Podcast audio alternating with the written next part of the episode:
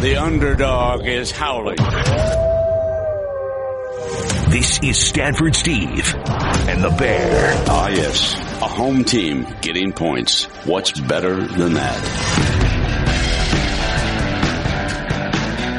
Welcome in. Jam-packed, jam-packed podcast. Stanford Steve alongside the Bear, Chris Fallica.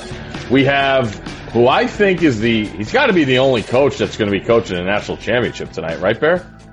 Oh, yeah, well, yeah, the, the only one I think that's going to be doing a, a, a, an interview on the day of the game in detail that that, that he will be. I, I don't think the, the, his opposing head coach is going to do it. But, uh, yeah, no, it, it's very rare that we get the opportunity to speak with the uh, uh, head coach playing in a national championship game uh, at, at length, day of the game, and we're, we're going to be uh, honored and, and happy to do that, and uh, curious to see what uh, what Doug has to say uh, about about the clash with the with the Canes tonight.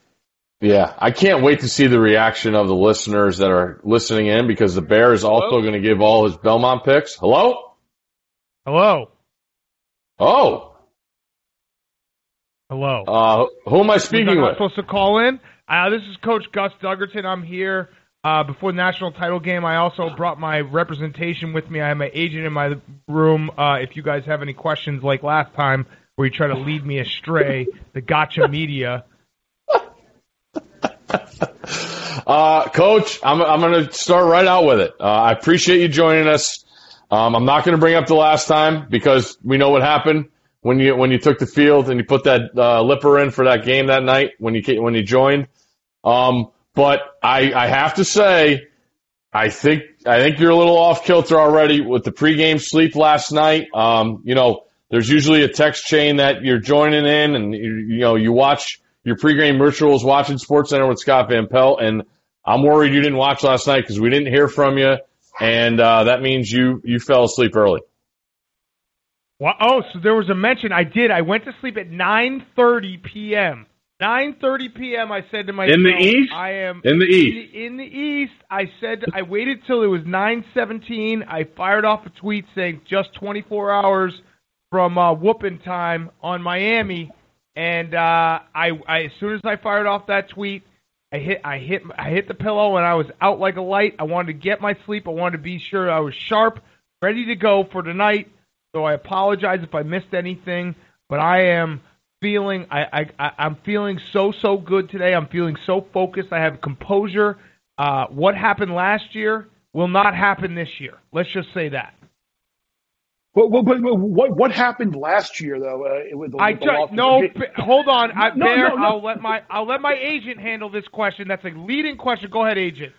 My I, name I, I, is Rico Bosco. I represent Coach Gus Duggerton. Okay, I used to be a hater. He brought me up. But I want to say what you guys are doing is very, very negative. All right, you're trying to bury this man before a national championship. Okay. I thought that this stuff goes on at three-letter networks when they were asking Roy Williams, what's the deal? Are you going to Kansas? And they kept firing away. The man just lost. Let us be with his kids, okay? My man lost. That's a fact. But he's preparing for another championship. How many coaches go to back-to-back championships? Exactly. That's the, that that that's where that's what I was getting at with this. We saw Clemson a couple of years ago come so close to winning the national championship, and that fueled their fire to get back. And we, we saw it with, with, with, with Alabama as well, and Nick Saban losing to Ohio State. It, that loss fueled their fire the next year to get back. I, I just want to know if, if Coach Doug, if that was something that he and the rest of the locker room and staff felt like, hey, you know what? We want to get back there this year, and we don't want to feel this way again. We want to be on the winning end. Believe me, there's no, there's nothing wrong with that at all. Emotion is such a driving factor in sports, and I take uh, Coach Doug as a very emotional, passionate guy. And I was just curious if that if that was one of those things uh, in the off season that got brought up. Yeah, no, listen, I am an emotional guy. Uh, some say I'm an emotional head case. Some say I lose my composure quickly. The guys last year, as much as I love them, you saw right after what happened in the game against Virginia Tech. We lose the game. We lose the national championship, and my star quarterback, Caleb Presley, tweets, Coach Doug never cared about the players. That right there tells you what that locker room was about. Yeah. That's a guy who's we're, not we're, a leader. Where their, heads, your... their heads were not there. Their heads were not there. Caleb Presley, might I add, did not get drafted in the N F L. Huh, that's a little interesting. Maybe Coach Doug talks to a couple scouts here and there, a couple friends in the N F L office that said this guy's not coachable. This year, I got a different team. I'm featuring Rico Bosco as my back. I have Stephon Shea, who's more of a game manager. I have guys who have bought in, who have bought in. It's been unfinished business since week one. That's been the mantra, and we're ready to finish the business tonight. I'm glad you mentioned uh, Rico Bosco. Do you think that that injury to him might have been a little bit of a blessing, because he's probably going to be a little bit fresher tonight? It also is an opportunity for to to, to showcase Chaz Owens and uh, illustrate some depth. I mean, do, do you think in a sense that maybe maybe uh, Rico missing a little bit of time it might have been a, a positive for your team? Yeah, no, there's definitely a positive way to look at it. I, I really wanted him to win the Heisman. He came second, missing five games, which is unbelievable. The fact that he was second in voting, that's just how good he is. But you're absolutely right. We have a dynamic offense. Chaz Owens can do everything that Rico Bosco can, can do, and I think that that poses a huge, huge threat to Miami. How are you going to how are you going to stop my guys for sixty minutes? And uh, I'll just say this. I don't want to give away too much of the game plan, but there's some rumblings that I might uh, I might be passing tonight. I might be throwing the ball downfield because Miami hasn't been game planning for it. Just let the what? let the Air Dugs come back. You know, the old time Air Dugs where he just chucks it around the yard. Maybe might might might see a little of that tonight. Well, I, I think we've seen in big games the teams that often win are the, the coaches that have a tendency to.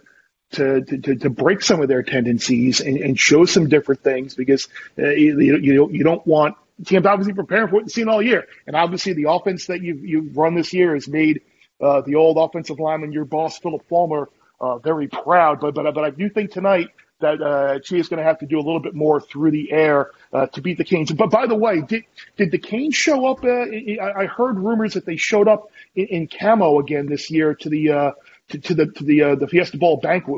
Is that true?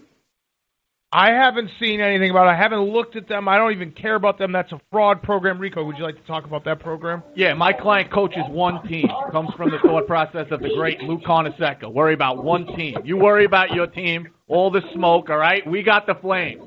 We're ready to go. Rocky Top, you'll always be. That's what we say. Yes. All right, Coach, I got to ask about the, the, the wardrobe for the game. You were a puddle last game, dripping from every sense of, of – I mean, you look like you're in the best shape of your life, but, I mean, is is, is the stress that much? Is there is there a way to – is it, can the agent turn the, turn the chat off a little bit? Can we mute the chat to get us focused? Do we have to keep the eyes on the chat the whole game? Uh, listen, the chat is part of the uh, it's part of the crowd. It's part of, of being in, in the bright lights in front of one hundred twenty-six thousand people. Yes, that's one hundred twenty-six thousand people for the last national title game. So I embrace the chat. Uh, I embrace the hate. You have to you have to get into it. You have to be inside of the chat to really understand where they're coming from. And uh, yeah, that's just another element. I mean, there's everyone says you know there's. Uh, You know, you got offense, defense, special teams. Offense, defense, special teams in the chat. That's how it works here, okay? So we, we game plan for all four. I don't know what they're going to throw at me tonight. They'll probably say I cheated in some way, whether it be sliders, lags, juicing players like Scott Van Pelt. Shout out Scott Van Pelt, always juices his players. Uh, one, one way or another, I will be accused of cheating, but I have to overcome that. I have to overcome that adversity and focus on Miami. Coach, did you say your agent was Jerry Maguire? No, no, no. This is Rico Bosco. This is my agent, Rico oh. Bosco. Yeah. Oh, okay. He's just getting everyone pumped up.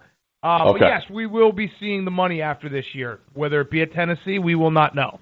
We got uh, accused of asking you about next year uh, prior to the, to that game la- last season, and and, mm. and and you just brought it up right there. So I'm gonna, I'm just gonna kind of flat out bring it up. You, you open the door. I'm gonna go through it. Like. What happened uh, after last year's game in Knoxville? They were a little upset with that performance. Like, uh, is tonight's game going to kind of be a uh, a validation, or if somehow uh, another loss took place? Like, is that, would that be enough to, to, to push you out the door and look for look for uh, a, a, another job, or is a win basically uh, you're you're in the uh, the one job you're going to have for the rest of your career? Well, I don't really like your uh, energy, Bear. I'll just be frank with you right now. I don't like your energy. Well, it's what it's, it, this is. A, this is a tough. This is a tough one for me tonight because I am, I am a Miami yeah. alum, but I also like seeing my friends in the in the, in the coaching profession and, and, and the people I respect do well. So I, I have to be an objective media member tonight and just let it play out on the field. I don't want to show any alumni uh, homerism, and I don't want to show any uh, any, any open outright support for, for a guy that I'm close with. So I'm just going to sit. Uh, I make the game a pick'em. So I'm just going to sit back and enjoy it. Wow. Like Give me the Vols all day. Yeah. Pick all em. Right, Steve. Yes, Steve. Pick them. Steve. Oh. History. Uh, Coach, I just, on the way out, before you go, I know you love your pregame meal. Just, yeah. You, well, what, you got something? Question. Go ahead. I, yeah, I have one question. Yeah, we allowed to ask questions. Yeah, we allowed to ask questions. It's a one-way street. Like yeah, yeah, yeah, I got it. Whose name's on the podcast? Whose name's on the podcast? Bear, how are you getting to the game? Uh, I, I, I, I had to contact um, another famous Wisconsin alum about some uh, some private aviation to uh, to the to the Tempe area tonight. So as soon as we're done here, I'm gonna I'm gonna head on up to one of those little uh, Scott Van Pelt terminals in, uh, in the Greater Hartford area, get on a plane and uh, and head west, and I'll be there by kickoff. Okay, good, good. Any, all right, go any ahead. Pepe's for the plane? Are you grabbing a pie for the private plane on the yeah, way no, out? Yeah, no, there'll, there'll be a there'll be a Pepe's white clam on the plane for sure. What's your last uh, question, Steve? I got, I got. It's a two-parter. Uh, you got, you got to pick for. I know you keep your eyes on the ponies. You got to pick for the Belmont for the people. Ah, uh, I was looking at it. That uh, that horse that won the Arkansas Derby is gonna like. There's no, there's no beating him, right? So. I was thinking maybe uh, I'll uh, single it on a pick five, so I'll single the, the, the Belmont with what, – what's the name of the horse that I'm talking about? Nadal? Him? No. No, no, no. The, whoever won the Arkansas Derby. Well, Char- well, Charlatan isn't running in the race. He got hurt. He, he's not running He's not running Saturday. Oh, Tiz Law. Tiz Law. Yeah, Tiz yeah, Law. Yeah. Okay. So I'm going to single Tiz, Tiz, Tiz Law on a pick Florida. five. Yeah. Yeah, yeah. All right. I'm, oh, Florida. All right, so I'm going I'm to single Tiz Law on, on a pick five. Okay. And then on the way out, I know you always have your, you know, your pregame ritual. Just stay away from those stale bagels from Staten Island, okay? Oh. In- now, why are you going to insult us? Why are you going to insult my agent? All right, Coach, last chance message before the game. Just just win. Just win. We're going to control the clock. We're going to run the ball. We're going to run the ball. We're going to run the ball. Maybe punt the ball every now and then. But we're going to win the game. That's all that matters. Not going to be pretty. But they don't remember how you win. They don't remember style points in the national championship. They just remember who won. So I'm going to win tonight. Guaranteed mortal lock of my lifetime. Is that Gus Duggerton or Jim Tressel talking? Run, yeah, run, run. Everyone. Run. I'm ready to go. Mortal lock of my lifetime. Just remember, watch the cussing. There's a lot of kids watching, all right? Yeah, okay. That's true. All right, good point. I'll have my agent make sure some things are bigger than sports. Right, yeah. You know that. All right, well, that was fun. Um, Coach on his on his pregame schedule, he does seem a little disheveled. I'm not going to lie. I didn't want to bring it up to him, but uh, I appreciate him calling in on the day of the national championship. Um, Bear, we also have, I don't even remember, do we have Nigel Seeley? He's going to join us uh, later on for some Premier. I always thought it was Premier League. When did it change to Premier? You just call it the Prem. Okay, the Prem. The Prem. I know you've been dialed in, uh, but Nigel's got some guaranteed winners. So we got a little soccer picks. Uh, we'll do, we're going to run through every horse, uh, in the Belmont. Uh, you know, the hunt was, what are we at? one hundred fifty-second? one fifty-two. Yep. Wow. one fifty-two. And for the first time, it's the first one for, uh, and now it's a mile and an eighth. So a little, little, little, little bit different this year, but, uh, it's racing. All right. Well, before we get to every horse in the Belmont and, and all your picks for Saturday, I'm not going to lie. The pictures float around. I sent it out. I look pretty girl. I look pretty good as a girl. I'm just going to say. You do. You definitely. I got a lot of compliments. I, I, I, I agree with that. You, you should be. You, you've got a great smile, too. A lot of great personality. It, look, it looks like you uh, fractured the social distancing laws and got your hair cut there as well. So, um, you know, that, that, that picture did, did you uh, – did you a lot of justice. I forgot to get my forearms waxed before the uh, before yeah. that glamour shot, so I'll have to clean that up next time. Yeah, we got to remember that for the twenty twenty picture. Um, all right, let's get to the Belmont. All right, we'll get to the whole day and Bears picks uh, for Belmont Saturday, which is still getting a little used to for me, Bear. Um, I mean, how many times you've been to Belmont Park in person more than like you went to Yankee Stadium as a kid, right? Uh, no, I, actually, I, I was really at the Yankees. Yeah, no, we we went to we went to a ton of Yankees games. Okay, but but it, it, it, it's it's it's close. Um, uh, the Bel, Belmont, Bel, I've certainly been to Belmont more than uh, any Anything. other racetrack. That, that that that's for sure. But they did not have Uber back in the day, though. If the bear had a young bear had Uber, I could see him at Belmont a lot. Yeah, I, I was going to say the, the good thing about Belmont is you could you could take the train and uh, and get off right there before I had my uh, before I had my license and permit or whatever. But uh, yeah, U- Uber would have been a very okay. dangerous thing. I, I mean, it, that would have probably been about a uh, a fifteen twenty dollar Uber ride, and that we we could we could have made that back in the early double. Absolutely. All right, let's get. I want to go through. We've been going back and forth. We've been trying to hold off our thoughts uh, since uh, you know the drawing was was out for the for the slots and all that stuff. But I want to go through every you know. each horse, you know, one by one with you, because I know I love doing that with you, and I have my own thoughts, but I love uh, getting your take. Uh, let's start with the one, uh, Tap It to Win. Um, you know, yesterday was six to one. Uh, obviously on the inside, set the pace in its last race, uh, which I believe was June fourth. So what are we looking at? We're looking at what about four, two weeks, two weeks, right? Um, I, I like the horse. I just wonder, being on the rail, does that affect? I, I, I think he was a very trendy pick to potentially be uh, lone speed in the race and, and maybe mm-hmm. pull the upset wire in the field. But but, but I agree. I, I think where he drew, uh, he's pot committed now. He's got to go. He's got to send. And, and, and I think uh, Doug O'Neill entering that horse four left as as another uh, factor in yeah. the speed, the pace of the race, uh, I, I think uh, I think Tap It to Win is going to be a a speed and fade from there, especially given I think there might be some un- unforeseen uh, pace presence as well as uh, four left in there. So I am uh, I am against Tap It to Win in the uh, in, in the win and uh, play spots. I mean, could could he hang on for a piece for third? Maybe I guess. Okay, uh, I, I don't think he can win. I totally forgot to start with my favorite thing. Who are we throwing? You mentioned four left. I got Jungle Runner X'd out. Give me the horses we are throwing out. No chance. Uh, four left for sure. He's, he's okay. No shot. He, he's he's a sprinter, and, and he's badly outclassed here. Uh, Jungle Runner is a throwout as well, but Jungle Runner will have, Uh-oh. I believe, a major say into how this race is run. Uh, I don't know if you remember a few years ago, uh, Steve Asmussen, when he won this race mm-hmm. with Creator, he entered a horse named Lynchburg in the race who served as a rabbit and put a ton of pressure on Destin, who appeared Destin was going to have uh, a, a, a lone speed advantage where he could potentially wire the field.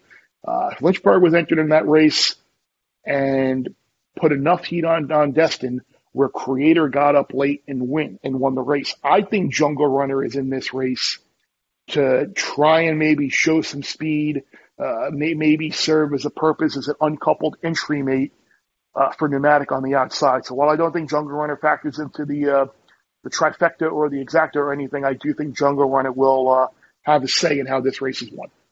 Okay. Uh, no, the the two is is Sole Volante. Am I saying that right? Yes. Yes. Yep. Yep. You sure are. Uh, this one is. I have this one circled a lot of times. I just can't get out of my head, Bear, that this horse, you know, got in the starting gate nine days ago at Belmont, and to come back out at Belmont, we know what it looks like. It's the biggest thing I've ever seen when it comes to horse tracks. And to go against such a better field, I really, I mean, I it's it was nine to two. Uh, I don't know how you know where the money's going to go. I just have a hard time thinking that this horse is going to win this race. And I, I, I know Tiz the Law is the favorite by a, by a lot, but I just this Sole Volante is I, I don't know, man. Like that's that's asking a lot of a horse against a you know a, a, a major field. Well, I, I think a couple of things to consider here. Uh, Sole Volante has run six races in his career. He's never mm-hmm. finished worse than third, and he's won four of those races. Um, he won the Sammy Davis down at Tampa and, and beat a horse named Independence Hall in that race, who at the time people thought was going to be one of the, the key players on the Triple Crown Trail. And, and then he ran in the Tampa Bay Derby and got beat by King Guillermo, who got a, a great pace set up in that race. And Sole Volante just couldn't make, uh, make make up the ground. He got his little bit of a prep um, in, in that June tenth race at Gulfstream. And, and I'm not too concerned with, with like only that ten days off. If this were a normal year, and, and between the Derby and the Belmont, the Derby and the Preakness rather, you'd only have mm-hmm. uh, thirteen, fourteen days off. So uh, to me, that doesn't matter as, as, so much, especially okay. being that the horse hadn't run in, in three months anyway. Uh, be, being Coon wouldn't run the horse uh, if if he wasn't if he wasn't in form. Uh, he certainly has a uh, a shot here uh, again. Uh, to, it would be stupid to throw him out from potentially winning or using using in the in your trifecta just because mm-hmm. he's going to be the second choice in the race. Uh, okay, I, I think I think he, I think he fits, uh, I, and I just don't know ultimately if he is as classy as uh, All right. some of these other contenders. Okay, the three is Max Player. Uh, Rosario's aboard that. Obviously, I remember that because he was aboard my winner and. fourteen with Tonalist. Uh, he won with Sir Winston last year, right? Mm-hmm. Yep. And uh, the, the one thing I have circled here that Max Player hasn't raced since February first. Is that right? Yeah, he he won the Withers at a mile and an eighth uh, at, at Aqueduct. At Aqueduct. Back, back there. And lit, lit, this horse I'm using. Uh, in, okay. In my, in, under, underneath my exact trifecta, and I'll probably play uh, a, a pick four ticket. Uh, or pick five ticket with him as well, just in case uh, something crazy happens. But this horse uh, w- will be in that second flight of horses from uh, just off the pace. Uh, by honor code, this horse it should have no issue with the distance, as was evidenced in that um, in, in that Withers win. Uh, the, the horse that he beat in that race, Shotsky, was a horse that some people uh, had, had liked, showed some promise early on. But uh, Linda Rice has not had a very good start to the Belmont meet, but I would not hold that against her here. Uh, her barn can rip off wins uh, in, in bunches, and Joel Rosario is someone who, uh, in his career, he has had, uh, I believe, five horses uh, run first or second in Triple Crown races, and mm. I believe all of them have been at least nine to one. So, so this is a guy who hits the board and runs well. Uh, with, with big price horses, and it would not surprise me at all to see Max Player uh, outrun his odds again on Saturday. Okay. The four Modernists, uh, I mean, done pretty well. It's won two of the last three starts at this distance. Do you have this one in, in, in the bottom of your exactas and tries? Yes. Yes, I do. Okay. And, and again, like like Max Player, he's someone that I will throw in on, on, on a little bit of a, a, a wilder pick four or pick five, just to have him covered because, uh, again, Bill Mott is a trainer, uh, won the Derby last year with Country House at sixty-five to one, uh, won the Belmont in two thousand ten uh, with Drosselmeyer, who was double-digit price, nearly won the Belmont uh, with a horse named Vision in Verse. Uh, the Your Lemon Drop Kid won. He was twenty-eight, twenty-nine to one in that race. His horses in tri- that usually run well in Triple Crown races are usually big prices. This is a like a, a grinder type horse. I think he could find himself uh, near the lead and showing more speed, especially off of that uh, work where he just released a couple of works where he just blistered up the uh, the track. You look, you, you mentioned it. He won the Risen Star uh, in, in kind of running mm-hmm. fashion, and then that race, the Louisiana Derby. After that, he was he lost the race at the post draw. Uh, drawing post fourteen, you're not going to do anything. You're not going to factor in. Uh, and he still was only beaten about four lengths uh, in a merry-go-round race where Wells Bayou and New York Traffic kind of went around the track in, in the same order the entire way around. So that was a, that was a better-than-you'd-think race. And uh, I think Modernist might get forgotten about a little bit in the betting, and uh, I will definitely be using him. All right. The next one, I have a big question mark just because I it's a, it's a big I don't know, and it's a tough one to make a decision on, and that's the five Farmington Road around fifteen to one. Uh, I've seen people think, you know, that, that this horse could definitely win the race. You got Pletcher, uh, but Castellano, we know he hasn't won a Belmont Stakes, and that's always the the, the, the factor that I know some people look at. Uh, do you think it's a big deal uh, with this horse that Castellano's never won the Belmont? No, and, and it's funny you mentioned that because he was the jockey on Destin um, when he oh. just got nipped in the wire. And I believe he was also the jockey on Commissioner, uh, the top Pletcher horse that um, that, that got beat about twenty-eight to one in, in, in similar fashion as well. So he's come close uh, a lot, and he rides at Belmont regularly. And you have to remember with Belmont now, uh, the race this year is only a mile and an eighth. It's not a mile and a half. Uh, there, there weren't going to be very many trainers that were going to run uh, a mile and an eighth or, or a mile and a half right out of the gate after a, a not having a normal prep season.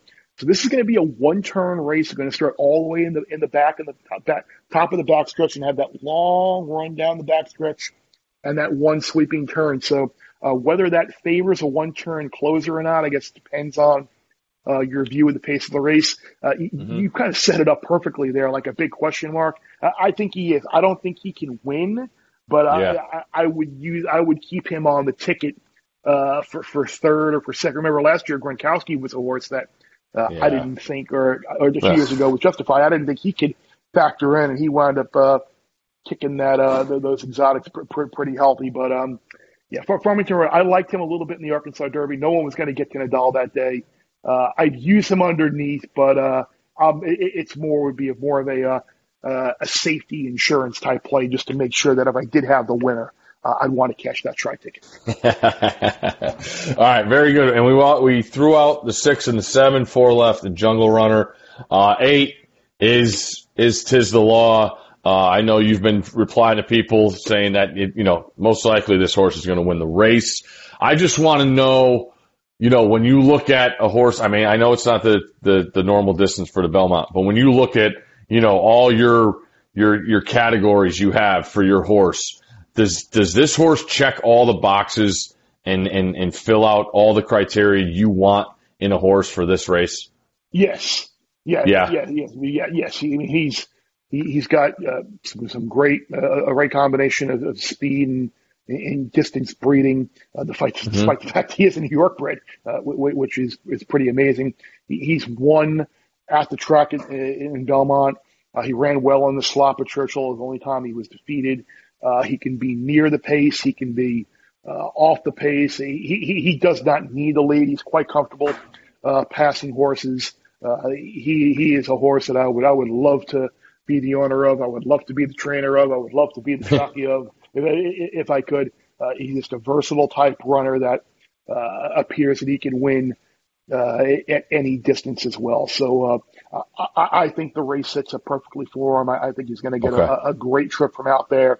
Uh, if something happens and he maybe gets pushed wide around uh, up the back stretch and has to run a little bit further, or maybe gets caught in, or if something happens, he could get beaten. But Uh, if, if the race is run cleanly, then you would think it probably would be as close to a clean Belmont Stakes as you're going to get.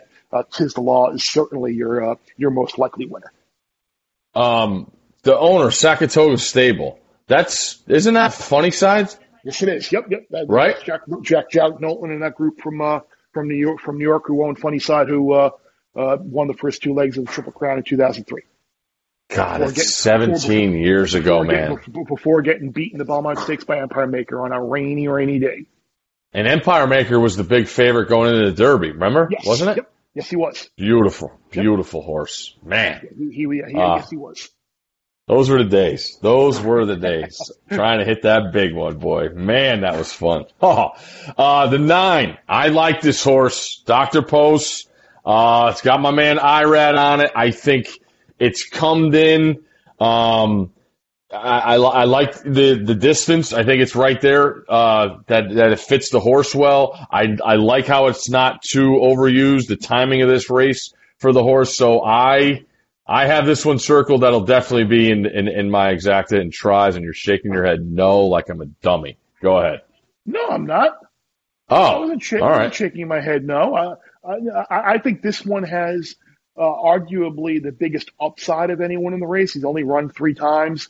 Uh, I love I just, high ceilings. I like high ceilings. Yes, yes, you, yes, yes, yes, yes. This is this is the yes, this is the uh, the, the the low floor, high ceiling uh, horse horse of the race. And obviously, Arad has won nearly everything at Belmont so far early in the uh, in, in the meet. And uh, the only I have two questions about about Doctor Okay. Post is.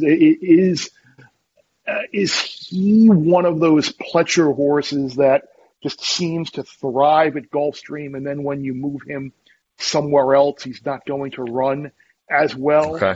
And then the other question is, is I just don't know uh, what he's beaten. Uh, I, I don't. Yeah, I, no, I, I the the fields haven't been great. Yeah, attachment rate where there was about a million to one uh, in a maiden race for for, for Dale Romans. So I, I, I don't know. But that being said, he's a horse that typically uh, you don't go out and beat winners the first time. Uh, yeah. you, you face them, and he broke maiden in that seven furlong race, handled the stretch out to a mile and a sixteenth, and, and beat.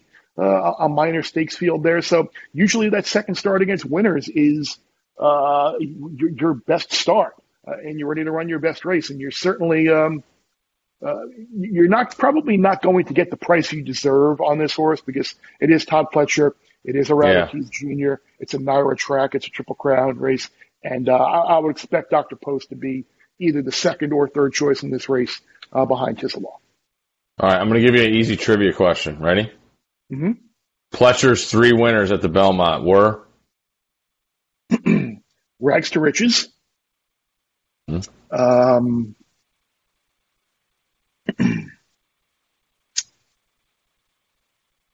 Palace Malice, who I had, who mm-hmm. I loved that day. Yeah, you did. Loved that day. and, um, it it wasn't Destin because nope. Destin very easily could have won. Who am I? Uh, Who am I forgetting? I'm gonna. It's the I'm most gonna, recent one too. Oh, it was Tapper. Yeah, the, the, yep. Tapper, the, horse, the horse that the horse that I said was going to win the Belmont before the Kentucky Derby. they, they, they, people talk about Tapper. I got, I, I, I, they were talking about the Derby. I'm like, yeah, I might not be able to tell you uh, who's going to win the Derby, but I can tell you Tapper's going to win the Belmont. yeah. And he did, like six to one. It was great.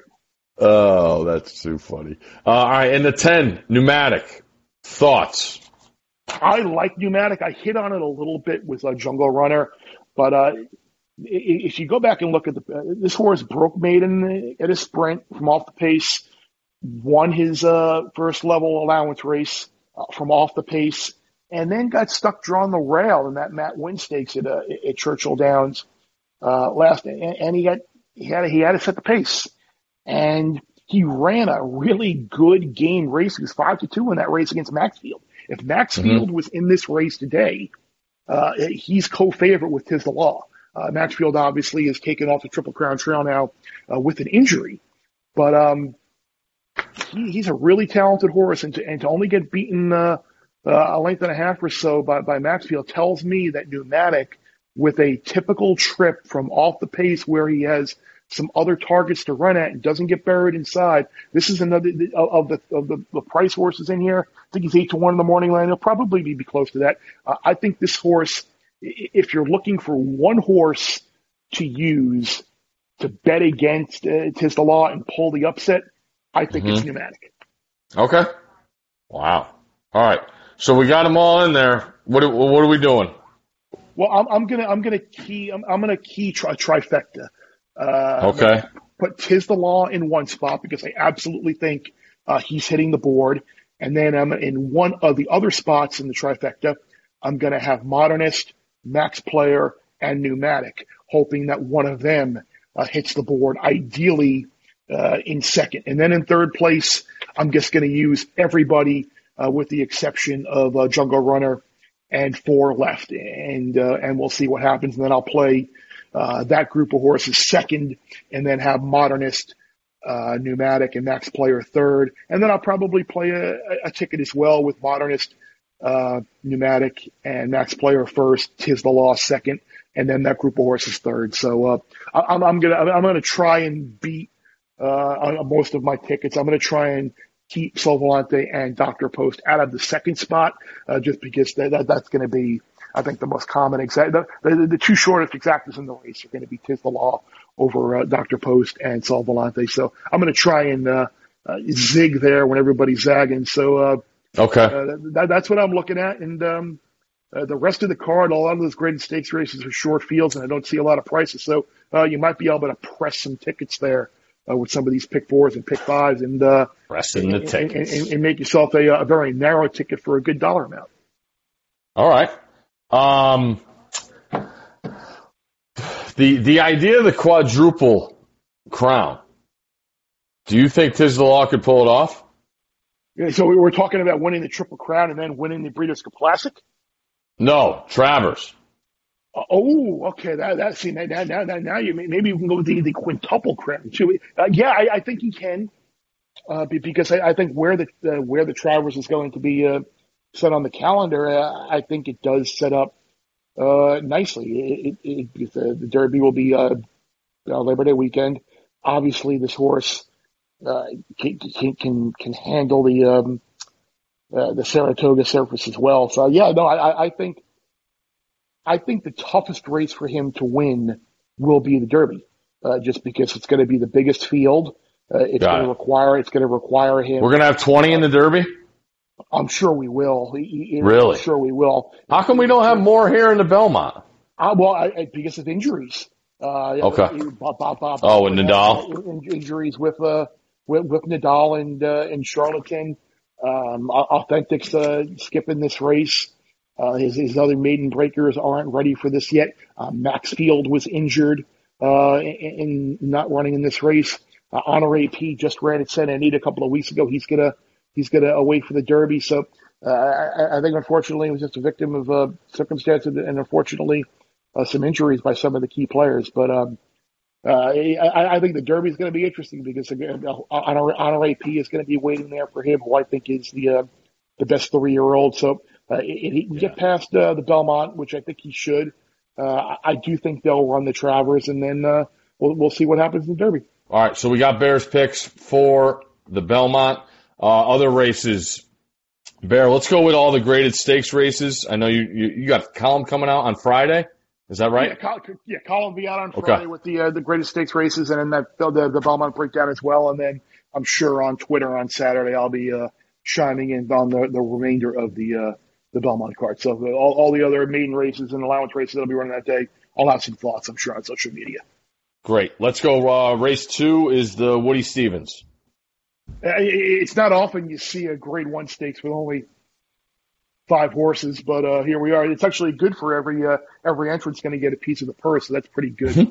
um, uh, I, I, I like uh, the three-horse Mischievous Alex. Uh, this horse is two for two. It's seven furlongs, and I, and I think he's going to get them – Uh, first jump uh, on the pace setter and, and be able to hold off some of the closers. So, uh, so I think uh, Mischievous Alex at three horses is the uh, the way to go in here. Uh, I'd also take a, a look at the uh, the two horse Miru. Uh, okay. The horse one from. Uh, I, I, I I just it looked like he had every chance in the world to, to go past Echo Town at Churchill Downs and never went by. Uh, I think the pace or the pace should help him again. But uh, the, the trainer on Maru doesn't really do well in, in the graded stakes races, so that's a little concerning.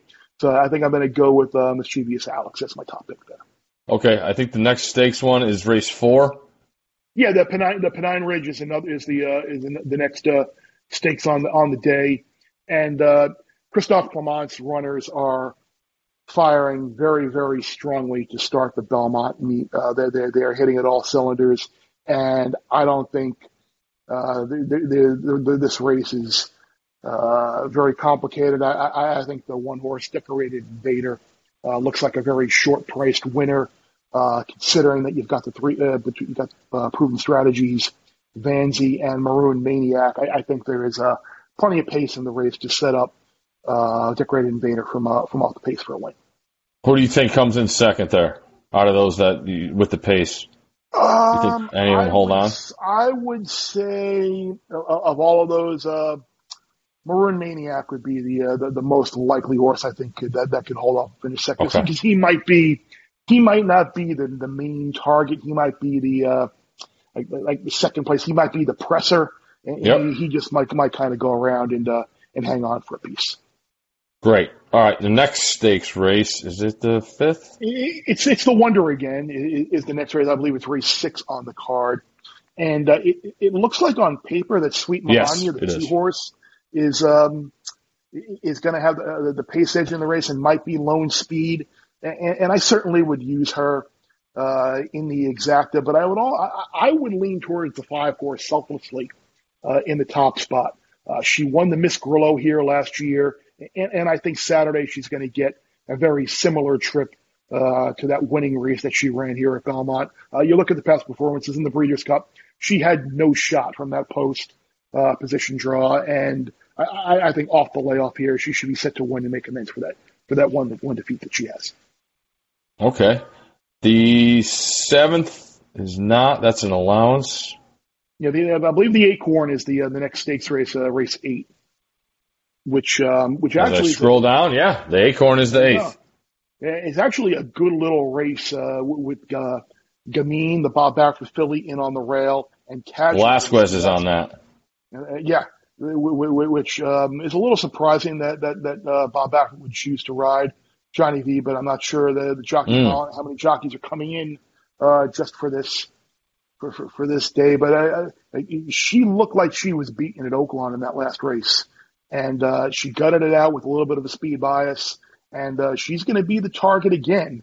Um, and I, I lean towards Casual on the outside, uh, stretching out to a mile for uh, for Steve Asmussen. I think uh, her stalking style is more suited uh, to this race. I, I I think she's the one that improves to three for three. Do, do, you, do you think Water White can uh, can cook up an exacta finish for her? I said that circle. I was going to ask you about your Breaking Bad boy.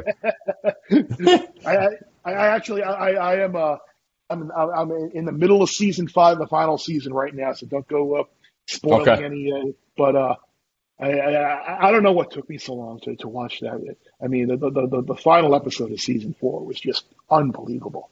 Yeah, uh, it's just just tremendous. But anyway, uh, yeah, race nine. Uh, yeah, the, the, the hyper. I, this is this is a good a good race because anytime there's a horse in the field that's going to take money and mm-hmm. has no shot to win, like hitting Scroll. That's, that's like your favorite thing in the world. Oh, I, I, I love dead money. I love horses that you know people are going to bet on because they've heard of them, and uh, that's Hidden Scroll. Uh, those of us who want a better price on a horse that can actually win, uh, we're going to get it. Uh, the, the number five horse, Stubbins, uh, was much the best in, in that race at Santa Anita, the Daytona. Had a horrible trip, stuck in on the rail, and, and, and couldn't get through. And uh, I think you're going to get a good price. Doug O'Neill can certainly ship to New York and win. He's done it before.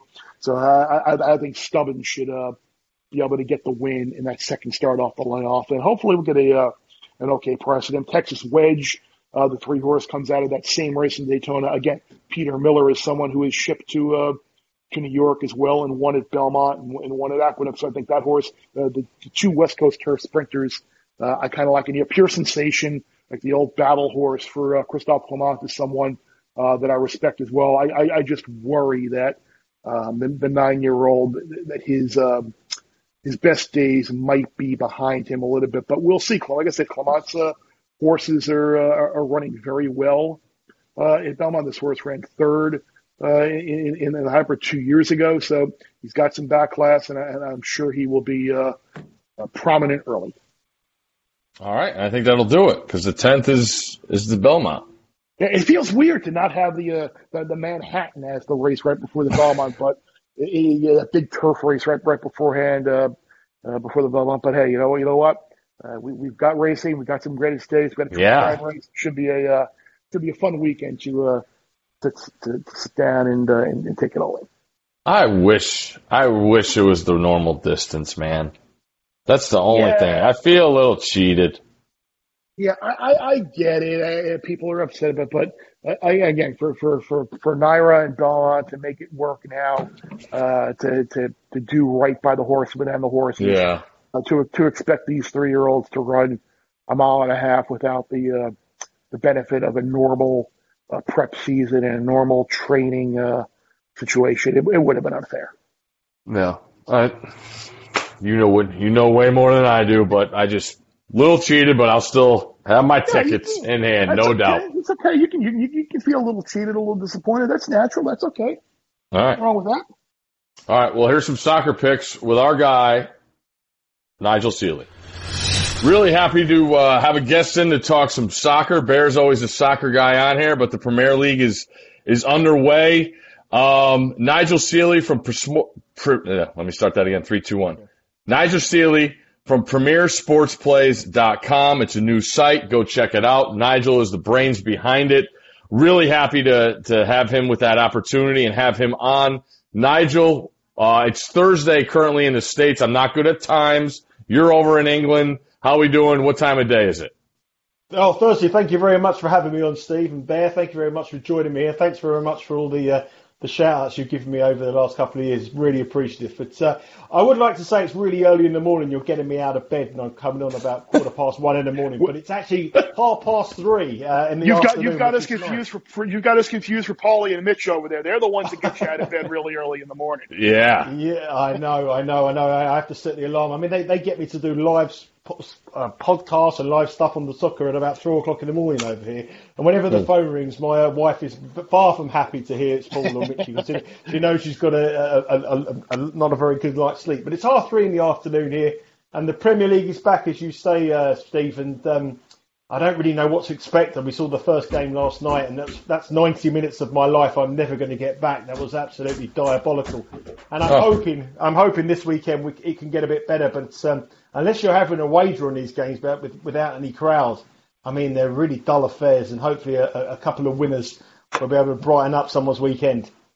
I, I yeah. wanted to ask you about, about that with the um, with, with the no crowds. We, we saw in Germany with the Bundesliga coming back how it almost seemed like home teams were at kind of a disadvantage, uh, in, at least in getting wins. The win percentage was down quite a bit. Do you think that there's something to that that might be uh, a, a, a correlation maybe happening in the next couple of weeks uh, in the Premier League? Or do you think it just might be a situation where uh, the better teams in Germany were winning, and, and that's what that's what the cause was for the, uh, the lack of success on home pitches? Yeah, it's a very interesting question, Bear. I mean, the thing is, um, German football notoriously has a high amount of away wins prior to lockdown. So if you look at the statistics, the away teams usually outperform the other teams in European football. So it's probably not really abnormal. But the thing is, it will happen. What you will find, you'll, I mean, this time of the season anyway, in any sport, there's a lot of teams that aren't giving one hundred percent because they've got the eye on next year and they're planning for next year already. There's no relegation, there's no promotion. And I think what you'll find with no fans is an incentive for a lot of teams in that mid-table position, it'll be a less than what it would be any given time. And also I think you might see a couple of big favourites going easy because um, there's five substitutions now. And what you're going to have in, in soccer is you're going to have a huge amount of games played in, in a very small amount of time. So, so eight games in thirty days. So you're going to have people just resting players once they hit the front. So I think you will see a lot more away victories. I think away victories has gone up a great amount in the German league, and the away team goals have gone up, the home team goals have gone down. But I also think you'll find that a lot of teams won't be winning by the big score lines you would expect them to with crowds, because the crowd urges them on for a third or a fourth or a fifth goal. And then now what's happening now is that they can go one or two nil up in the match, and they know they've got a game in forty-eight hours, and they'll take four or five players up and ease up for the last twenty minutes. So I think handicapping, um, especially on the big handicaps like two goal favourites or one and a half goal favourites, pre-match they could win, but they, they, they may not cover the handicap, and it may be something in play to look at. But um, certainly the away sides will fancy their chances of going to some of the bigger clubs and getting results. But I think it's that mid-table section of teams that have really got nothing to play for. That is where you're going to see more of the way the way wins rather than the big underdog turning over the uh, the, the short price favourite.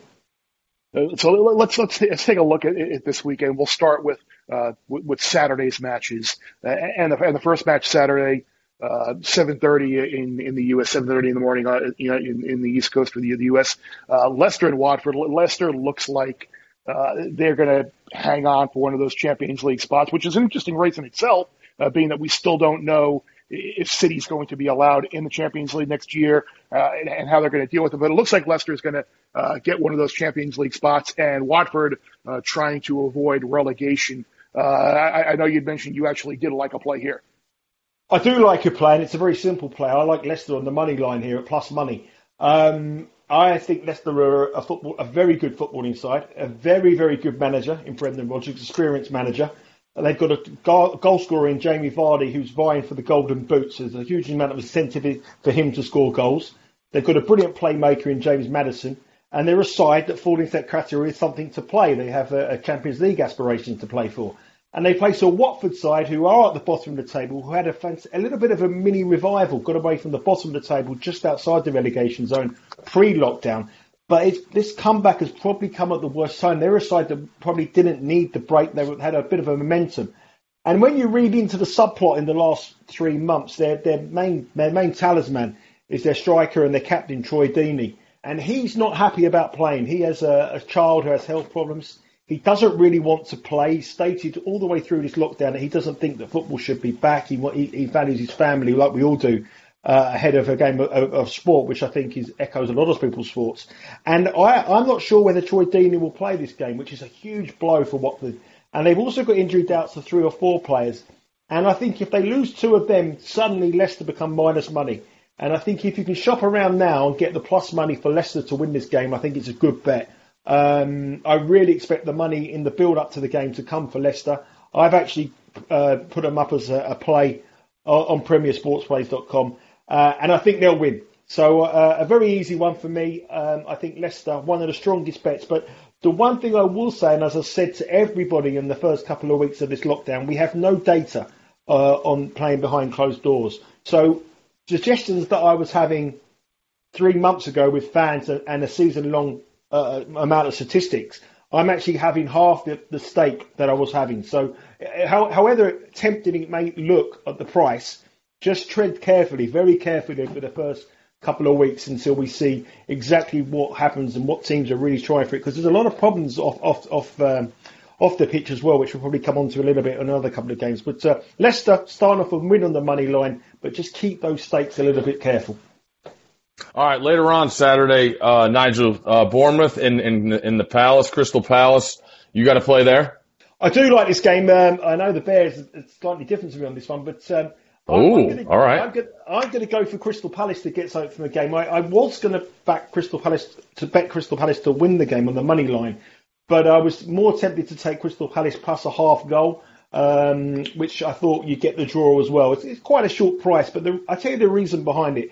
Crystal Palace, um, if, statistically over the years, if you bet Crystal Palace to win away from home, on the road to at home, you get a better return of money more than any other side in the Premier League. And the reason why that was is because they beat Manchester City famously a couple of years ago, and they were like thirty-three to one to win that match. And that, makes, that, makes them, that one match made them a positive. But uh, Roy Hodgson is a, is a very negative coach at home, but away from home he plays a lot more counter-attacking football, and I think Bournemouth and Crystal Palace will be a nice style of play. I think this is um, this will be a good game to watch. It's making history over here because it's the first Premier League game ever to be screened live on B B C One, which is the first time it's ever happened because Sky, the television company in the U K, have had the the rights to the Premier League football. So it's the first game for that reason, and I, I think Bournemouth are opposable, and the reason why it's because there's a lot of players in the Premier League now who are under contract to the first of July. And a lot of the clubs, obviously because of the lockdown, have asked them to extend short-term contracts. But uh, uh, Bournemouth's key player, uh, Ryan Fraser, has decided not to sign a contract. He won't do a short-term mm. contract because he has a big move potentially to an Arsenal or an Everton or a big club. And he doesn't want to get injured. And that's also prompted four other players at Bournemouth not to sign a contract. They're at the bottom of the table. They have a young manager, Eddie Howe. This is the first time they've had some crisis in their career. And I believe those players, it's not the kind of dressing room you want to have when you're in a relegation battle. Your star players saying, I, I tell you what, I, I'm, I'm done, I'm out. You want them to be fighting for the cause, and I don't think that's going to be the case for Bournemouth. And I think Crystal Palace have a little bit of incentive to put on a show because this game is making history on the B B C uh, on Saturday night over here, which is seven thirty kickoff over here, which is a big have a big viewing, probably the highest ever Premier League viewing this game, despite it being a very poor match. And I think Crystal Palace plus a half a goal, with all the problems that uh, Bournemouth have, are a decent bet. I can't see Crystal Palace losing this match. Yeah, that's that's that's why we have you on, because that's all that information is stuff that's going on that I wasn't necessarily aware of. So now now I am uh, I am absolutely going to avoid uh, my initial instinct in, in, in playing Bournemouth there. So, Nigel, that's so tough to do. The Bear is a man of his ways. You got him switched over, man. That's, that, that doesn't happen much on this podcast. I'll well, tell you that right now. Well, if this, this, this, this determines whether I'm on again or not. If this, this could be a, uh, a one shot for me ever. I've never, never, never seen again if, uh, if bored with this game. But uh, you know, I, I, I, that's the reason. I mean, one of the first rules of betting is never go against your, your, your original decision. That's what I always say. But uh, on this occasion, I just think there's a lot of things off the field at Bournemouth that you need to take into account. And I think it's gonna, you know, it's been a very difficult three months to try and get some of the players to extend. And there's a lot of problems in this. This is the big problem in, in soccer, uh, especially in the, in the Championship. There's a lot of players in the Championship who want dream moves to the Premier League, and they don't mm. want to play for their club. They don't want to get injured. So these players ha- are just saying, no, we're not playing, our contracts till July the first. I, I, I could get my dream move and uh, my big wages next season, and I'm not playing. And there's a lot of things like that happening, which are very important. I just wanted to ask you about the Merseyside Derby between uh, uh, Liverpool and Everton. Do you, once Liverpool does uh, officially wrap this thing up, do you think uh, now that the Champions League, they, they're they're done, they were eliminated by Atletico Madrid uh, in the round of sixteen, and they don't have that to play for, do you think uh, Liverpool will be inspired to potentially uh, win uh, every single – is that something that's really going to be a goal? Like, are, are they going to – want to win every single one of their games, or do you think uh, once they do finally wrap it up mathematically uh, in, in two matches, most likely that you, you might see some of the uh, some of the stars there, like like, like Mane and Mo Salah and Firmino and Van Dijk and those guys? Do you think some of those guys will sit and uh, and, and Klopp will, will, will empty the bench some? Yeah, I think they will. I think they'll be resting some some key players. I mean, that seems to be the done thing when teams win Championships or Premier League titles over here with a lot of games to go. There's also a certain thing in the in the um, over here. They have to play a certain amount of games to get a, a winner's medal. So I think I'm not caught off memory. I can't remember how many games they have to play. I think they've got to play something like ten or twelve appearances. So there'll be a lot of players, young kids who have played six or seven appearances, who Klopp will want to give them game time so they can get a medal.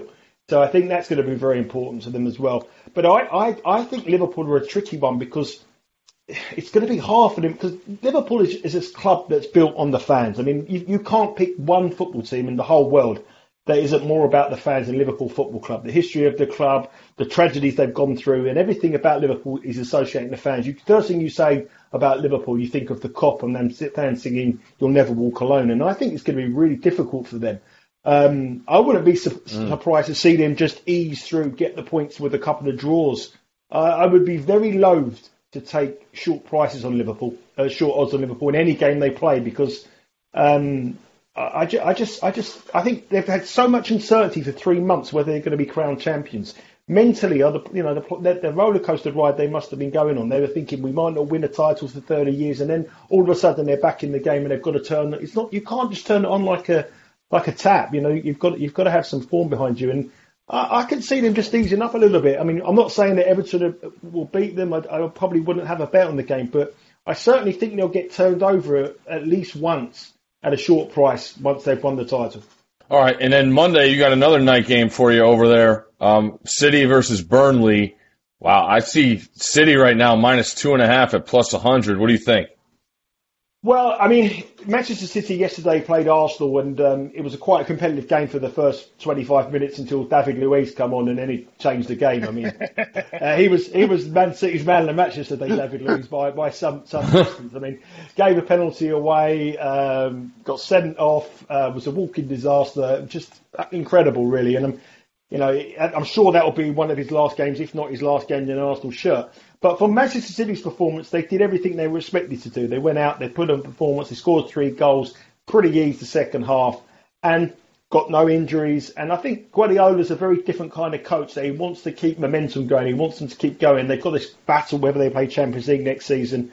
Uh, there's a lot of causes that uh, Raheem Sterling is obviously trying to uh, fight in, on a different level as well. So his performances, he's putting in, he's de- uh, sort of dedicating to those, those uh, matters that he has. Um, I think here that um, Manchester City continue where they left off. Um, Burnley have a lot of injuries. Uh, Chris Wood, their striker, is, is not going to play. There's about four or five doubts for them.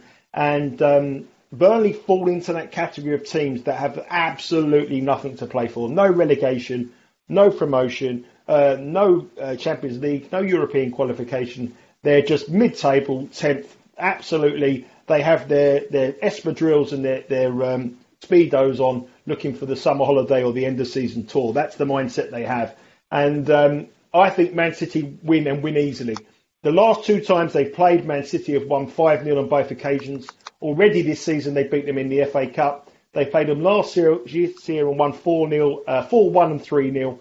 So in the last four games at Manchester, it's been seventeen one on aggregate scores. Um, in the on the Asian handicap, you can get minus two Manchester City, mm. with, with it being a push if it's two, exactly two goals. That's where I'll be playing. I'll be playing Man City minus two with that safety of a push. Two and a half, it's a, you know, three goals is a tough order for the reasons I said when we spoke originally. You know, if you go two nil up, they can rest players because they've got a big game again in three days. So I th- I'm really loath to have that three as a winner. But if I can get two as a push, I can't see Man City not winning by at least two goals. And, you know, the push is something that suits me. Two and a half is probably a no play for me. But um, even even just a couple of correct, uh, small correct score bets, if you just bet, if you bet two nil, three nil, four nil Man City and got them combined, you probably get plus money if you combined all three of them. That would be where I'd be going. I can't see Burnley scoring, so uh, a very easy win for Manchester City. It's interesting uh, looking at Burnley in the, in the middle of the, the table there. Uh, prior to the year, I made a couple of uh, season point total uh, bets in Burnley over thirty-six and a half uh, points for the season was one of the ones that I made. So I'm, I'm very happy right now they have eclipsed the thirty-six and a half, and, and that ticket will be a winner and not having to worry about uh, being in kind of no man's land in the table. So Nigel's three picks for us this week. Leicester plus money against Watford. Palace plus a half a goal against Bournemouth. And Man City minus two on the Asian handicap, maybe play around with some two nil uh, exact scores as well. Nigel Seeley, Premier Sports Plays dot com. And uh, hopefully we can uh, do this again in a in, in a week or two. We'll see how everything goes. And uh, look, people over here in the U S really don't have much going on right now in terms of things to wager on. Uh, uh, soccer, uh, horse racing, and golf are pretty much about it right now. So if, uh, if you guys listening are, are, are interested in Uh, making some money on the pitch. Uh, Nigel is your guy, so check out his uh, website as well, uh, Premier Sports Plays dot com. Follow him on Twitter as well. Nigel, uh, great talking to you. Let's do it again. Thank you very much. Thanks for having me. Have a great weekend, guys. All right. Really want to thank Coach Duggs and his agent calling in. Uh, Nigel, of course, Bear, with your expertise on the Belmont. Um, for other podcasts, uh, we had a great podcast this week with me, Scott. Cole Kubelik joined the S V Pod. It's all about dad life, dad talk, and, and dadding. So if you want to get a couple laughs in, uh, that's a great one to listen to. But other than that, everybody have fun this week. We are easing in to the gambling, which is which is awesome, um, especially with the Belmont, which is what I have my eyes on uh, this weekend. Uh, Bear, thanks for the help there, and uh, take us away. And remember, uh, this weekend and always, the less you bet, the more you lose when you win.